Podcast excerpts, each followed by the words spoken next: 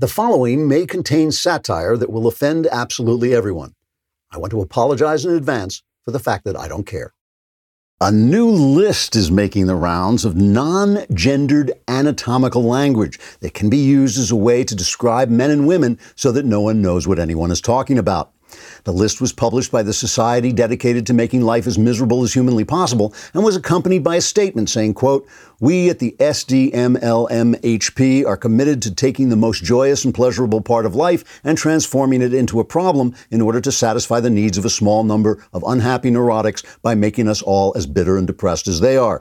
To that end, we offer this list of meaningless and unattractive phrases to ensure men will turn to pornography instead of actual women, and women will sit home on Saturday nights weeping into their pillows. Enjoy," unquote.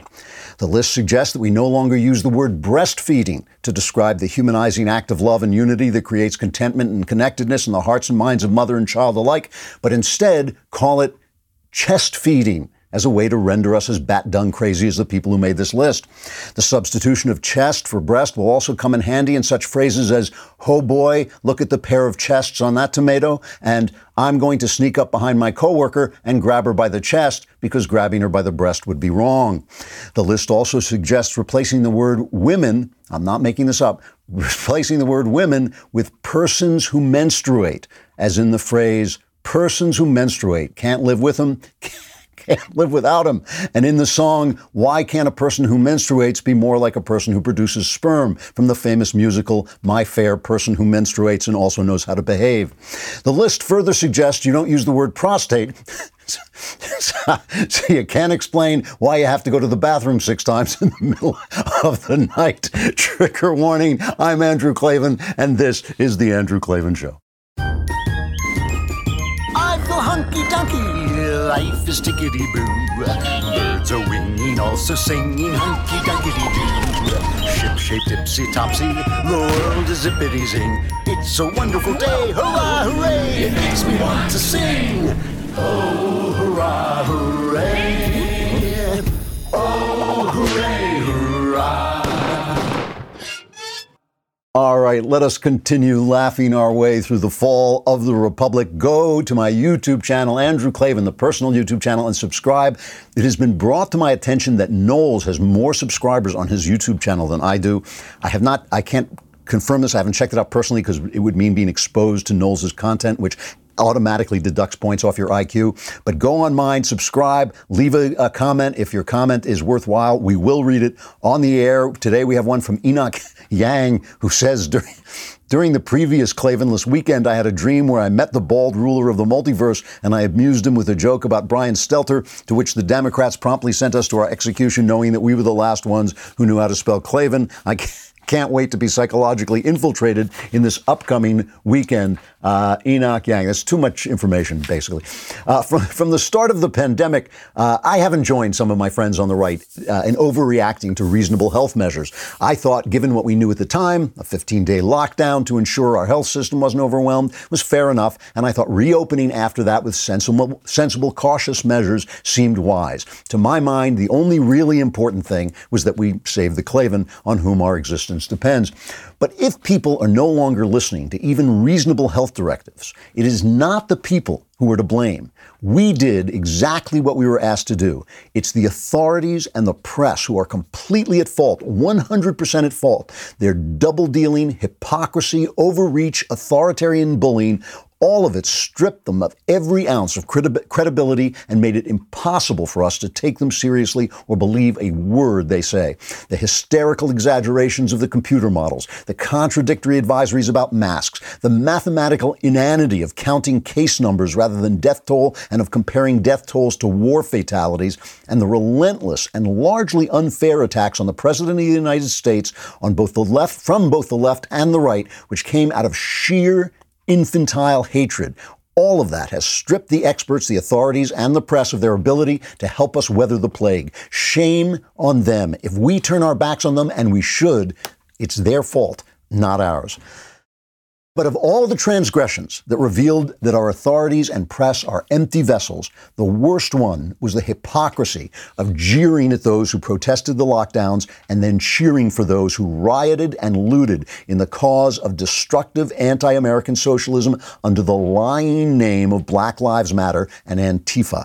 To say that the government can allow radical misbehavior while banning church services is to say that the First Amendment does not exist.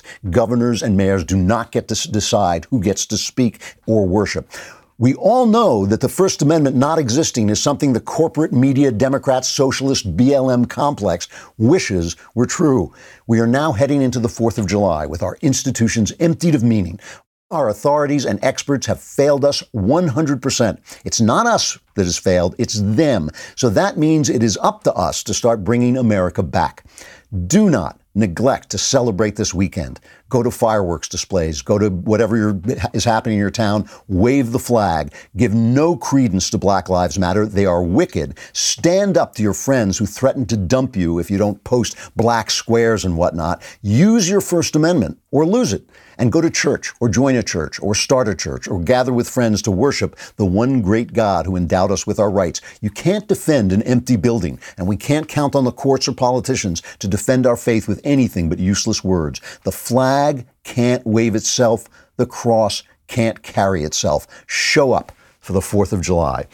All right. I mean, I, I keep getting asked about, people keep asking me about friends who are dumping them and whether they should risk their jobs and all this stuff. Yes, it's, it's time to step up. If you don't, who do you think is going to do it? The politicians aren't going to do it.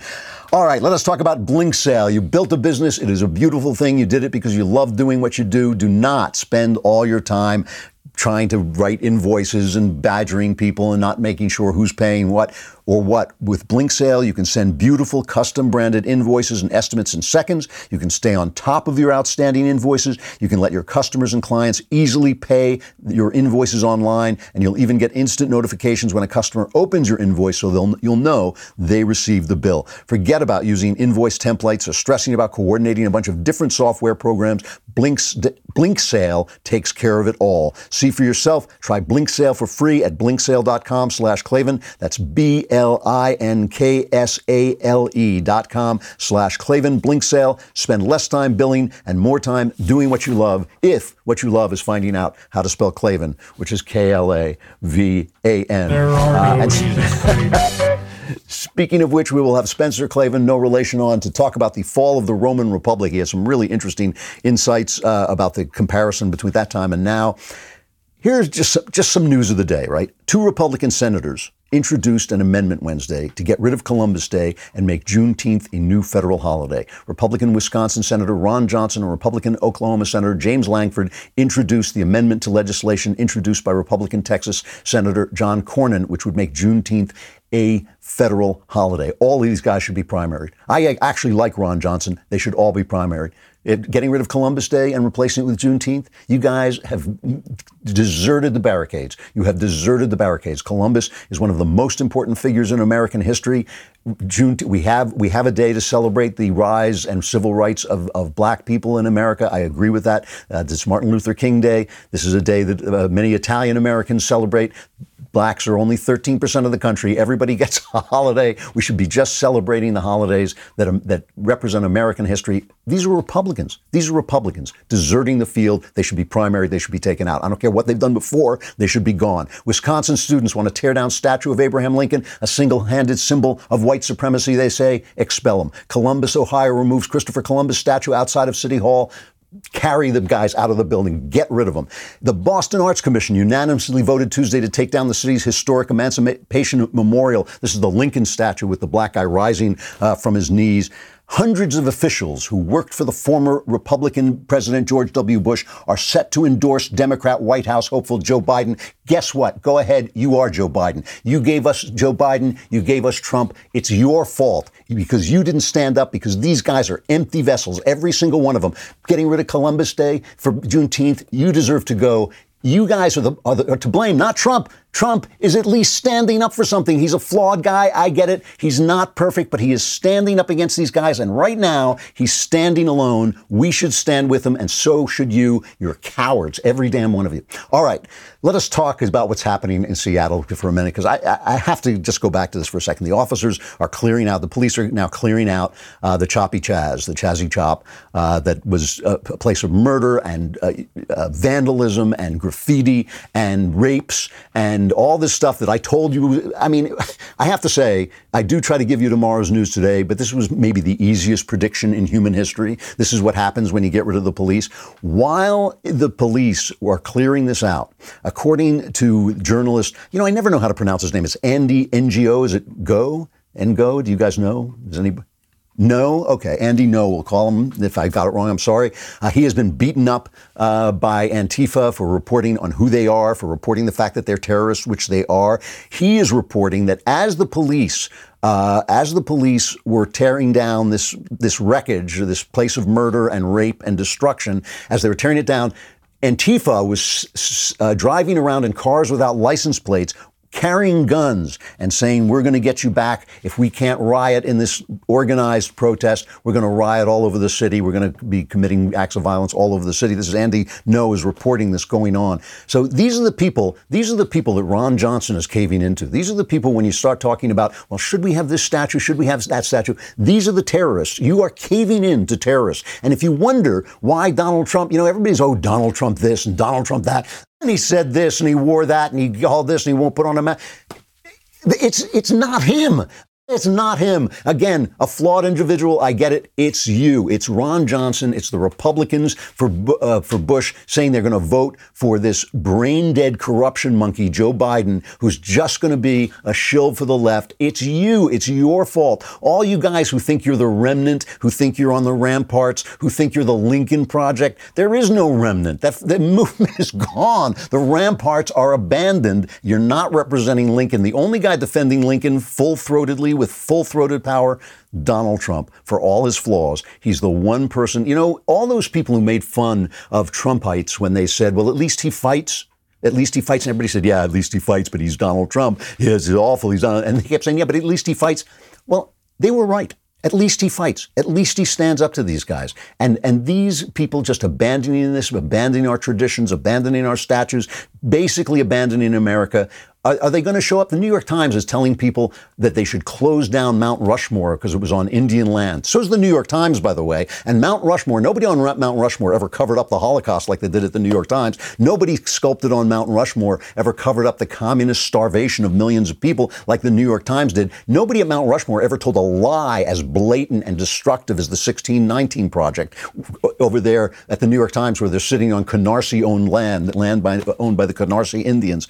So th- these guys, if we don't stand up to these guys, these guys are terrorists. They hate the country. They're trying to bring it down. There's no conversation going on. This isn't a dialogue. It's not like, well, the Constitution says A. No, no, I think the Constitution sound says B. It's we're saying the Constitution says A, and they're saying, you got to match because I'm just going to burn this thing. That's the conversation. There is no conversation. You know, Sean Hannity, God love him. Sean Hannity, evil Sean Hannity, terrible, destructive, evil right-wing Sean Hannity on the Devil's Station Fox News had a, a guy named Horace Lorenzo Anderson, whose nineteen-year-old son was murdered in the Choppy Chaz. His, his, a sixteen-year-old was murdered there. But African Americans, blacks, you know, they're, they're Black Lives Matter, my ass. Here is this man uh, talking about his experience, what it means to him, what Choppy Chaz means to him. Uh, play the first cut. It's incredible. You know, my son's nineteen, you know, I mean, they should have been did something about this a long time ago. And I don't, you know, like I say, I'm not, I, I understand Black Lives Matter and everything was going on and everything, but that's not my movement right now. My movement is let them know that was my son. That's right. You know what I'm saying? Horace Lorenzo Anderson was my son.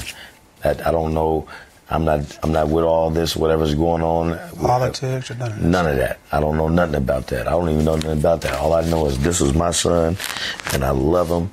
And I've been having him, man, it, it's been my son, and it's just incredible. And I don't know, that should have been gone a long time ago.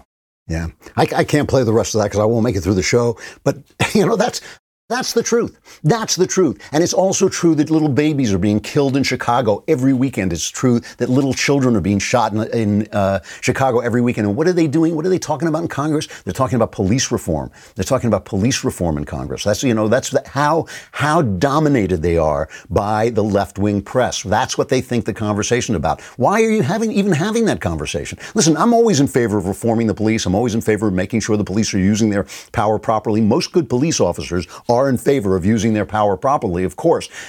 But that's why is that the conversation? Why do they get to set the American dialogue? Why do we allow? Just it's because in Washington they're surrounded by this ring of ignorance, which is caused by the press. You know, we talk about building a wall on the southern border. They have built a wall around Washington, D C. So Ron Johnson thinks that he is serving some higher purpose by getting rid of Columbus Day in favor of Juneteenth, because he's not talking to the rest of the people. He's not talking to the people. He's not reaching out to, to the people in this country who are watching this, I believe, appalled. You know, they keep saying, well, Black Lives Matter is a popular movement. No, it's not. It just takes a while. It takes a while for the reality to filter in through the lies that the press basically amplifies. That's the problem. The fact that Republicans are running for the hills, and they're running for the hills because they're afraid that Trump is going to lose, because Trump is, tra- this is the reason, this is the only reason. Trump is trailing in the polls. It, it's not looking really good for him right at this minute. They're afraid he's going to lose and their careers will go down with him. So at least they can say, well, I, I at least got rid of Columbus Day. You know, I at least renamed, I got rid of the Lincoln statue. That's why they're doing it. They, they, it's, cow- it's pure,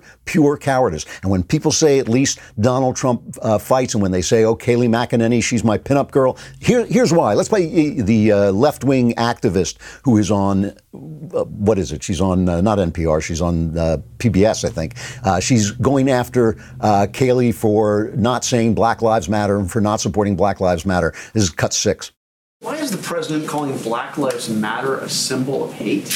Well, what the president um, was noting is that uh, that symbol, um, when you look at some of the things that have been chanted by Black Lives Matter, like pigs in a blanket, fry them like bacon, um, that's not an acceptable phrase to paint on our streets. Look, he agrees um, that all Black Lives Matter, including that of Officer David Dorn, Patrick Underwood, two officers whose lives were tragically taken amid these riots. All Black lives do matter. He agrees with that sentiment. But what he doesn't agree with is an organization that chants pigs in a blanket, fry them like bacon, about our police officers, our valiant heroes who are out on the street protecting us each and every day. You know, I want to make it clear, too, that this, this is not about black and white. It really is not. I, I mean, first of all, on the right, as far as I have seen, you know, I'm, I always know that there are going to be bad guys everywhere and in every movement. But but the point on the right is if you are an American, if you stand up for the flag, if you support the founding of this country, if you support the founding ideals in this country, I personally, and I, most of the people I know who are on the right, I don't give a rap what color you are. I don't care what color you are. You can tell me about your color. You can tell me about your lived experience. As long as the food you guys make is good, I'm in. You know, that's it. You bring your culture. You know, as long as as long as you're, you're being polite and nonviolent and you've got good food, bring your culture. I love it. I understand that blacks have a special history in this country. I understand there's been bad stuff. It's not going away. The past is not going away. It's not disappearing. You can. They're not erasing. The, they're not erasing the past to solve the problems of the past. That's not what's happening. They're erasing the past so that there's no truth but their truth. They're erasing the past so that there's no information but their information. That's what they want to do. And it's it's the fault, again, it is not the fault of the people, and it's not the fault of the black people or the white people or any of the people. It's the fault of leaders who are letting these thugs run riot. It's the fault of corporate leaders like the guys at Amazon and the guys at Netflix and the guys at Audible, the people who are sitting around going, yeah, we support Black Lives Matter. Well, screw you, you know, just sell me a book. Just do your damn job. Nobody cares that you're addressing the problems of the nation. You don't even know what the problems of the nation are. Just make some money, create some jobs, hire people. This is a complete failure of leadership. It's a failure of corporate leadership. It's a failure of Republican leadership. The Democrat leadership isn't even worth talking about. They're just evil. And the Trump stands alone. And again, with all his flaws, with all the mistakes he may have made, he has stood up for this country. He has never backed down from standing up for this country. He has done more for black people in his administration than Barack Obama ever did for his. He's he's getting great. We'll talk about it in just a second. The great jobs numbers he's getting. He's sta- he is standing alone. And all these people on the right who are deserting him and think that's going to save their reputation. Believe me, believe me, you are screwed, because the movement you supported, the movement you think Trump destroyed, was already gone when he rose up. He rose up because it was gone. He didn't destroy the conservative movement. The conservative movement was gone as it stood before. And now Trump is what we've got. He's the only hope we've got, and he's standing alone, and we have to stand with him. It's just that simple. You know, he, he was on, uh, he gave a p- brief presser today.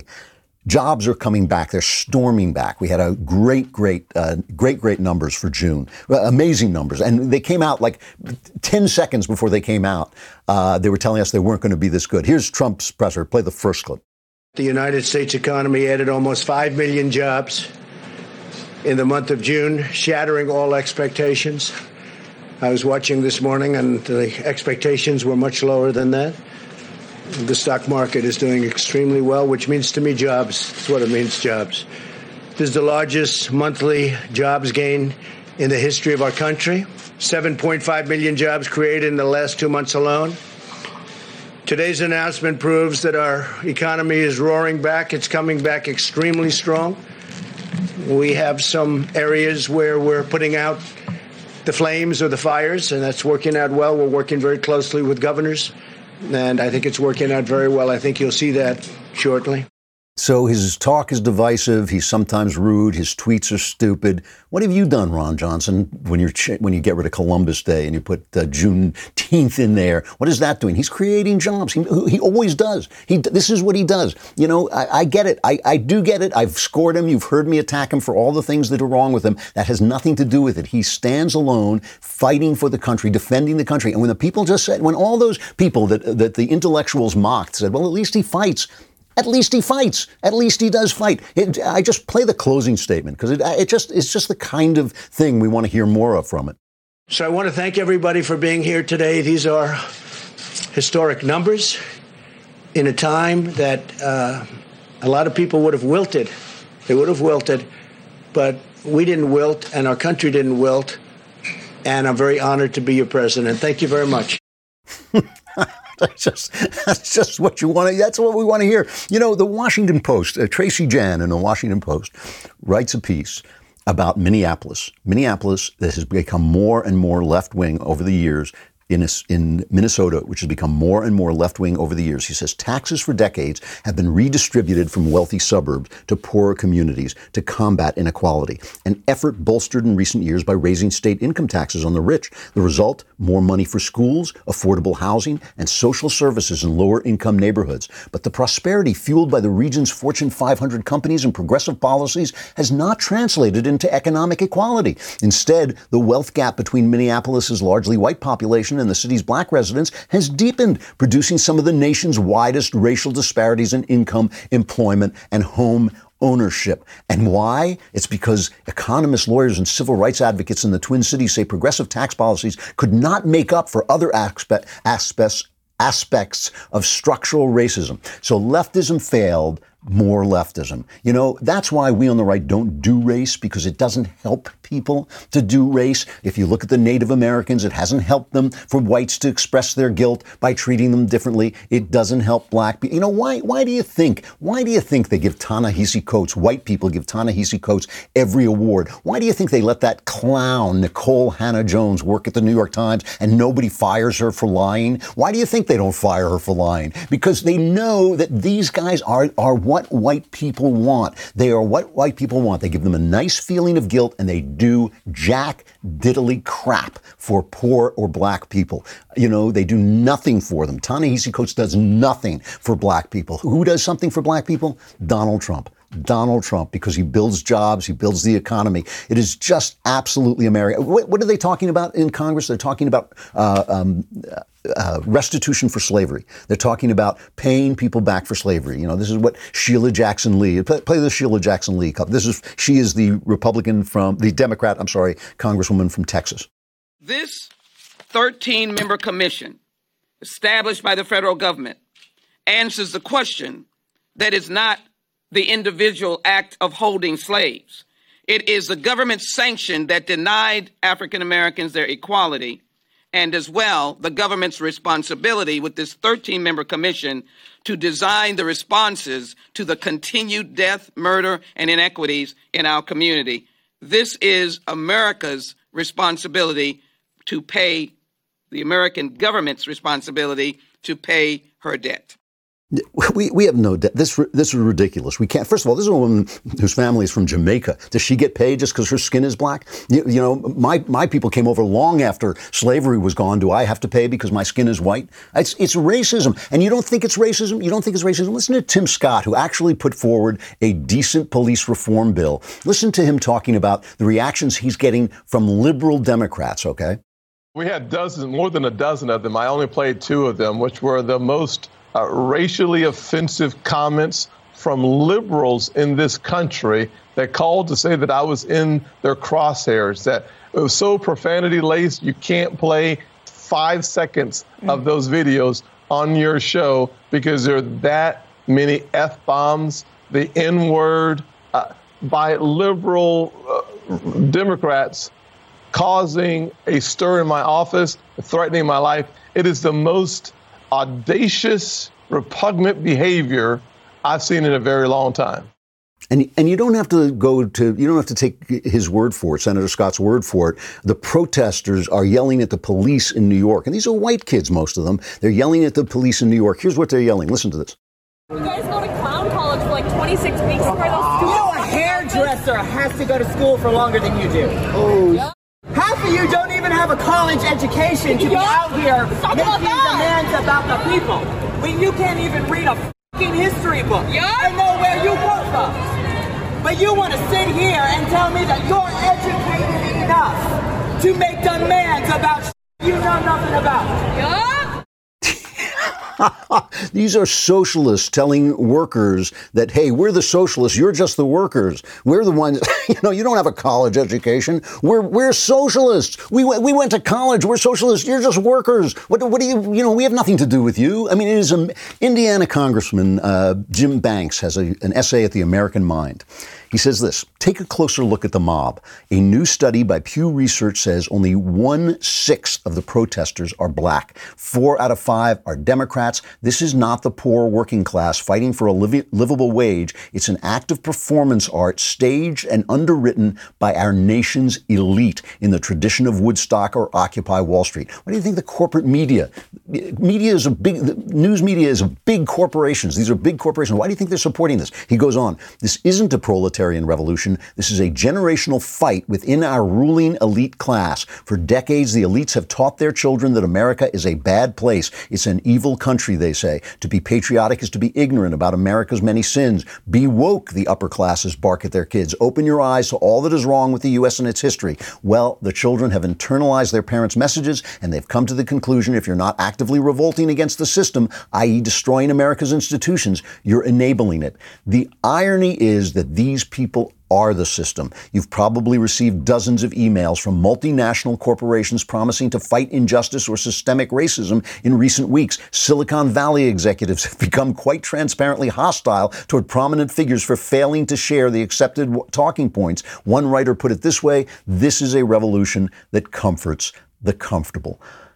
Why do you think? Why do you think these multinational, huge corporations are supporting mobs in the streets? Do you think it's because the mobs are going to help the poor? Do you think it's because they are the poor? They're not. You know, they're just not. I mean, the thing is, black Americans are catching on. Some black Americans are catching on. There was this, play the the uh, rap guy, the rap star. Uh, I can't remember his name, but play play this clip. Now, I'm not no Black Lives Matter supporter. Like, you're not? No, absolutely. Why not? Because it's not our movement. This is a movement that was given to us by, you know, George Soros and his fucking boys, um,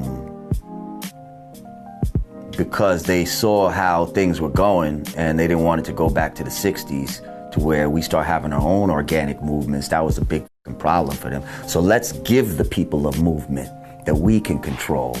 We'll provide them the leaders and all of this type of shit. And, um, Yeah, that's what Black Lives Matter is.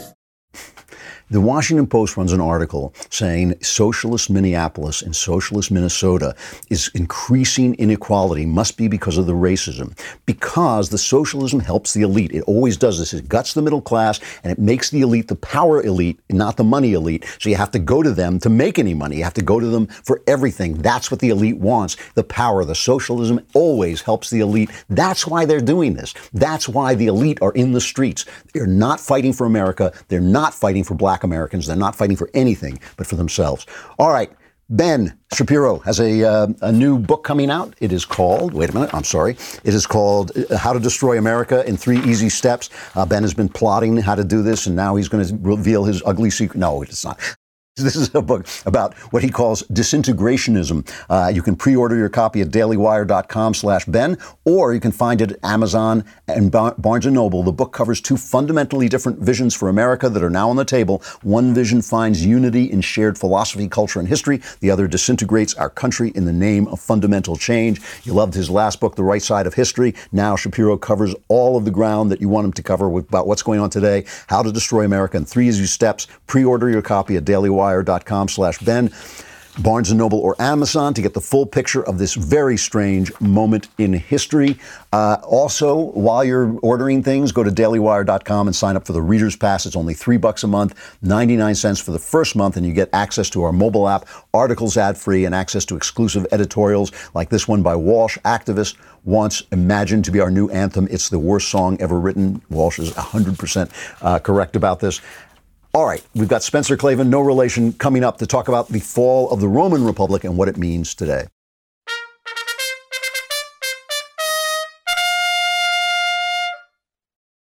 All right, Spencer Klavan, no relation. He insists, we have a contract. He insists I say that. Spencer Klavan, no relation. He is assistant editor of the Claremont Review of Books, my single favorite magazine in America. And he is also working at The American Mind, where I just read that great essay. There are lots of great essays. We're here, though, because he has a podcast called Young Heretics, which you can get at young heretics dot com or wherever podcasts are got. And hey, Spence. It's good. Hey. Good to see you. Spencer Klavan, uh, no relation is actually, I've, I've legally changed my name in full to Spencer Klavan, no relation. That's sort of how I'm going to be known from now. That, all right, fair. Spencer Klavan, no relation. You, you know, I wanted to talk to you. Young Heretics is about, you say it's about truth and beauty and the stuff that matters. It's about Western culture going all the way back to, uh, you know, ancient Israel and ancient Greece. Why, let's start with this. Why should we even talk about this at all? I mean, everything's going crazy and people are, you know how conservatives are, they're always worried about the moment. Why should we be talking about the past at this moment? Yeah, you know, it's funny. People immediately, their reaction when everything goes so nuts is to just, you know, dive into the news and and and panic and obsess over each headline. And obviously, it's it's, it's really important to be watching the news right now and to be engaged in what's going on.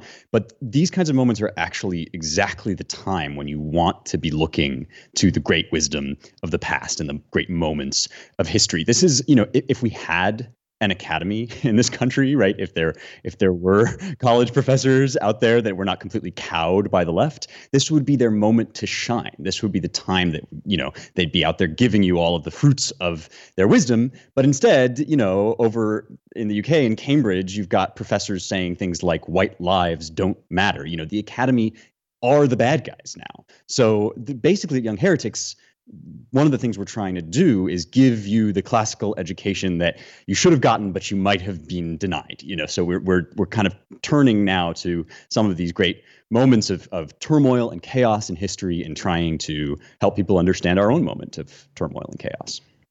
You know, the reason I asked you on is you did a show recently on the Persians, the Greek play, The Persians.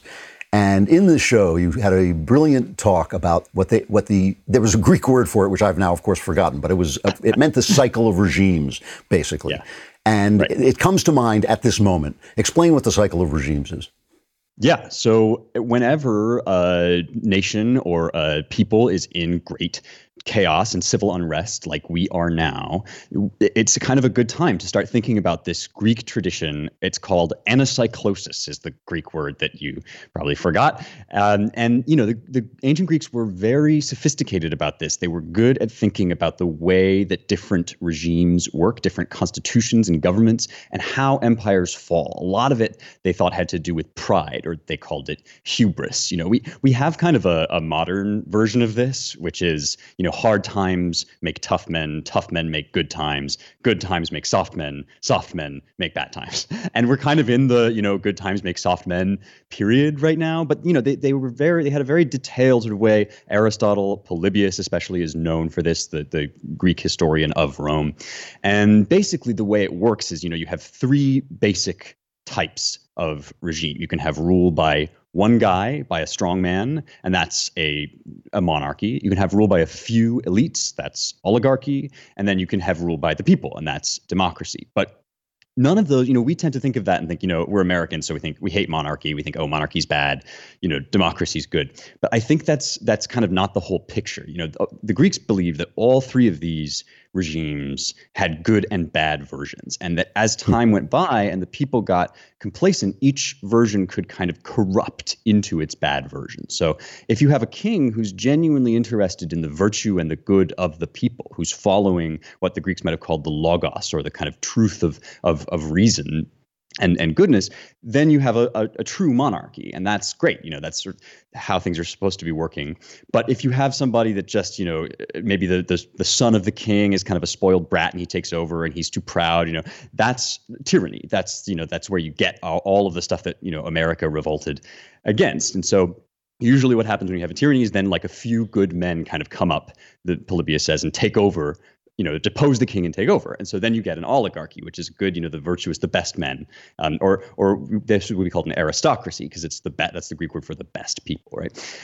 Then the same thing happens, basically. Uh, aristocracy just becomes rule by kind of cronyism. People just pass on stuff, power to their friends, and you get this little tiny elite. We've got that now in, in the tech world, right, in Silicon Valley. This, you know, we started out so excited about all these guys are going to, you know, take us into the future, the Facebooks and the Twitters and the digital revolution. And then suddenly we realized, no, actually what they're going to do is they're going to shore up power into themselves and be this little gang of, of elites crushing all the free speech out there. So that's kind of, you know, that's aristocracy decaying into oligarchy. And then you get, after oligarchy, you get the, the people coming up and seizing power. And that's where you get democracy. The people kind of are free, but they they live by the laws. This is the good version of that, which we forget all the time, right? In the modern world, we say, oh, yeah, freedom, democracy, right? We just do whatever you want. But no, the Greeks, I mean, the Spartans actually were were known for, for believing in this. Demaratus, the Spartan king, said, you know, the Greeks live by freedom and their laws. Those are the two things that they love. And when you forget the and their laws part, then you get what, what we're doing now, which is mob rule. And then what happens after mob rule? Well, some big strongman comes up and you start the cycle again, because the strongman just sort of quells the mob or leads the mob, basically using the military, and becomes the king again. And so we're kind of, I mean, what's funny about this is it's so, it used to be very basic, very fundamental to the way thing, people thought about government. And it's fundamental because it's it's basic and true. I mean, you look at like CHAZ or CHOP, that autonomous zone that they made in Seattle, and you watch these kids basically and and thugs taking over the streets, and you think, oh, great, like it, wait five minutes and what's going to happen? You're going to get a warlord. And in fact, of course, you did. There a warlord arose, because that's how the cycle of regime works. And it's it's kind of it, it's a little heartbreaking to sort of see it play out, because it's just so obvious to anybody who's schooled in this stuff. But I do think that it can so, help us understand.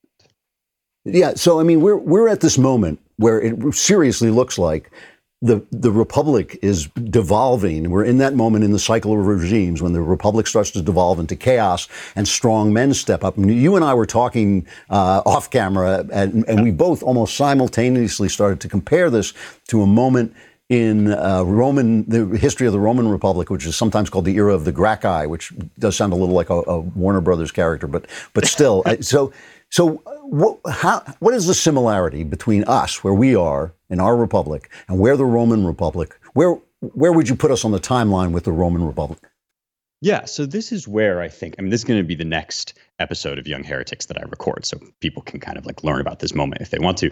Um, But in a nutshell, right, so we're talking here about like one thirty-three B C and thereabouts, which is kind of the begin. The Romans looked back on this as the beginning of the end of their republic. They thought this is when we started, before we had all of this turmoil between the rich and the poor, and, and they would, you know, they would fight back and forth, but they never actually physically fought. They never broke out into open violence. And now this is, you know, the, the great historians of this period, people like Appian and Plutarch, look back and say, you know, this is when people, Romans took up arms against Romans, and everything kind of deteriorated. It was the it was the beginning of the end of the Republic. And basically what happened is, like, Rome, a lot like America, got just way, way bigger than even in their wildest dreams they could have hoped to get when they were starting out. They started out, you know, first they were this monarchy, then they they took power and became a republic, which is a kind of mixed regime, and they and they just, you know, ballooned out into Italy and Africa and Greece.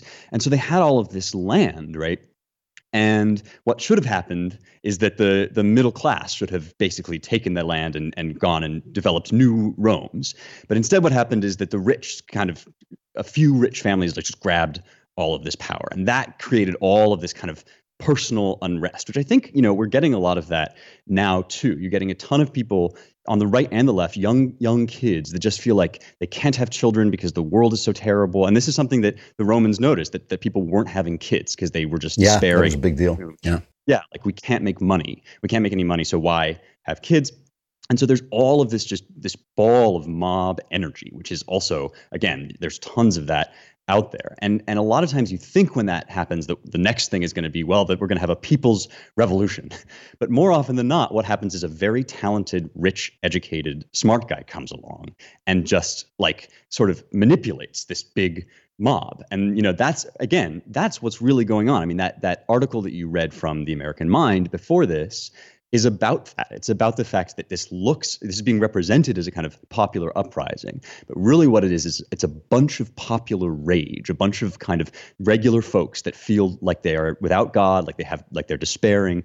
And then it's, it's, it's like rich people manipulating that. It's the, the billionaires of the world kind of taking that over. And that's what happened in Rome with the Gracchi. And on the on the other side of this, I mean, in the in the Senate, they had all the kind of uh, upper class people in the Senate, and they weren't doing much either, though. I mean, if you if you call them the left, if you call the people who were right. rioting and the people who took them over the left uh, and the elite left, but the but the elites in the Senate were kind of kind of had stopped doing anything too, right? I mean, isn't that true? No.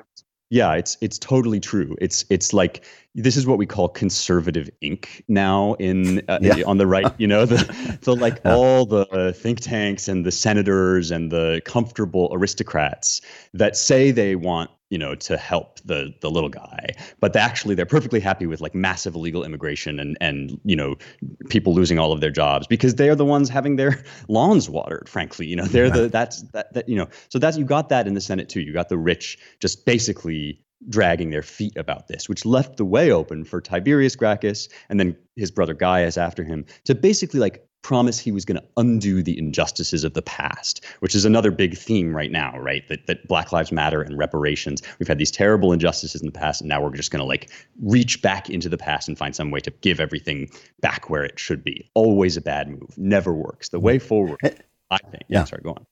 Go ahead. Well, and the way I think that one of the big lessons from this period in history is you always think that the way to change things is to go backward and undo what happened before. But the way forward is always outward. That's how Rome got great originally. That's how we got great. We had the Homestead Act. We had this vast sense of expansion, getting new stuff. That's where the hope is for me, right? Elon Musk going to space, go like out into the world, colonizing things. Yeah. Leaving the past behind. Like, ironically, looking at the past in this case teaches us that what we should be doing is letting bygones be bygones and moving forward.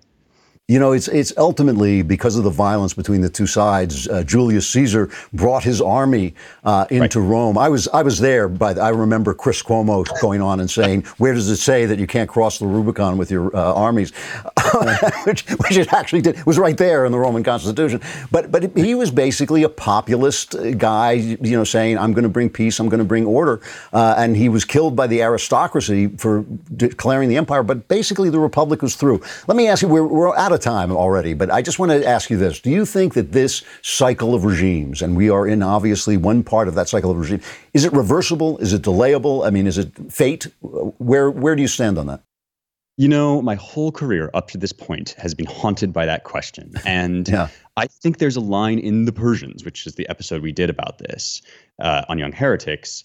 There's a line in The Persians that speaks to this when the great king Darius sees the fall of the empire that he's worked to build. And he says, the prophecies are being fulfilled, but when a man is proud, he hastens them along. And so I think, mm. you know, I, I I think everything dies. I think if if the American Republic yeah. is going to transform into something new, that may be something that is out of our control. But what is in our control is what we do today in the stream of this of this historical m- movement. So no, it's not like this is just like a death sentence. It, it matters yeah. tremendously how we choose to live our lives. All right, I got to stop you there. The podcast is called Young Heretics. Go to young heretics dot com or anywhere podcasts are. It's a it's a terrific podcast, Spence. I'm really proud of it. It's, you're doing a great job. Uh, it's very kind of you to say. And thanks for having me on. Great to see you. All right, I'll see you later. Okay, see you. Uh, well, there. That, I think that's the best advice I can close with for July fourth. Uh, you know, a lot of people writing me and asking me, how do I do this? How do I stand up? How do I uh, face my friends when they cancel me on Facebook? How do I face my employer when he's threatening me if I don't show up for the racial uh, study program? The answer is you got to be a hero. It's time. That's this is it. It's the time for heroes, and the heroes are us. Uh, that's a sad statement. I wish it weren't true. I wish you could just go about your life. I wish I could just go about my life. I truly do. Uh, but that's not. Th- these aren't the times, uh, Frodo. The, you know, we, we we've got this. Uh, we've pulled this straw, and so you're going to have to be a quiet hero. You're just going to have to show up for the Fourth of July. You're going to have to go to the fireworks. You're going to have to celebrate the day. You're going to have to stand up to the people telling you you're not allowed. You're going to have to stand up for the people who say silence is uh, is collusion. Uh, you know, you're going to have to say, well, I won't be silent. I'm going to say, this is a great country. We need to preserve it. We need to preserve it at all costs. And we need to preserve it against these movements, no matter what they call themselves. We have to preserve America first. I got to go. Have a great weekend. Have a fabulous fourth. Be there and be back. If you survive the Klavanless fourth, be back on Monday for the Andrew Klavan Show. I'm Andrew Klavan.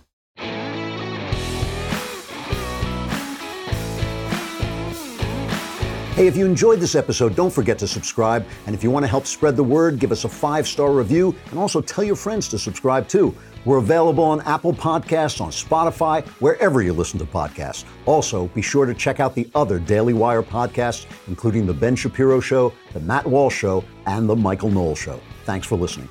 The Andrew Klavan Show is produced by Robert Sterling, executive producer Jeremy Boring. Technical producer, Austin Stevens. Our supervising producer is Mathis Glover. Assistant director is Pavel Wadowski. Edited by Danny D'Amico. Audio mixed by Robin Fenderson. Hair and makeup, or head and makeup, by Nika Geneva. Animations are by Cynthia Angulo. Production assistants, McKenna Waters and Ryan Love. The Andrew Klavan Show is a Daily Wire production. Copyright Daily Wire twenty twenty. Fauci takes his mask off, cities shut down again, and I catch potential Joe Biden running mate Karen Bass in a major lie. Check it out on The Michael Knowles Show.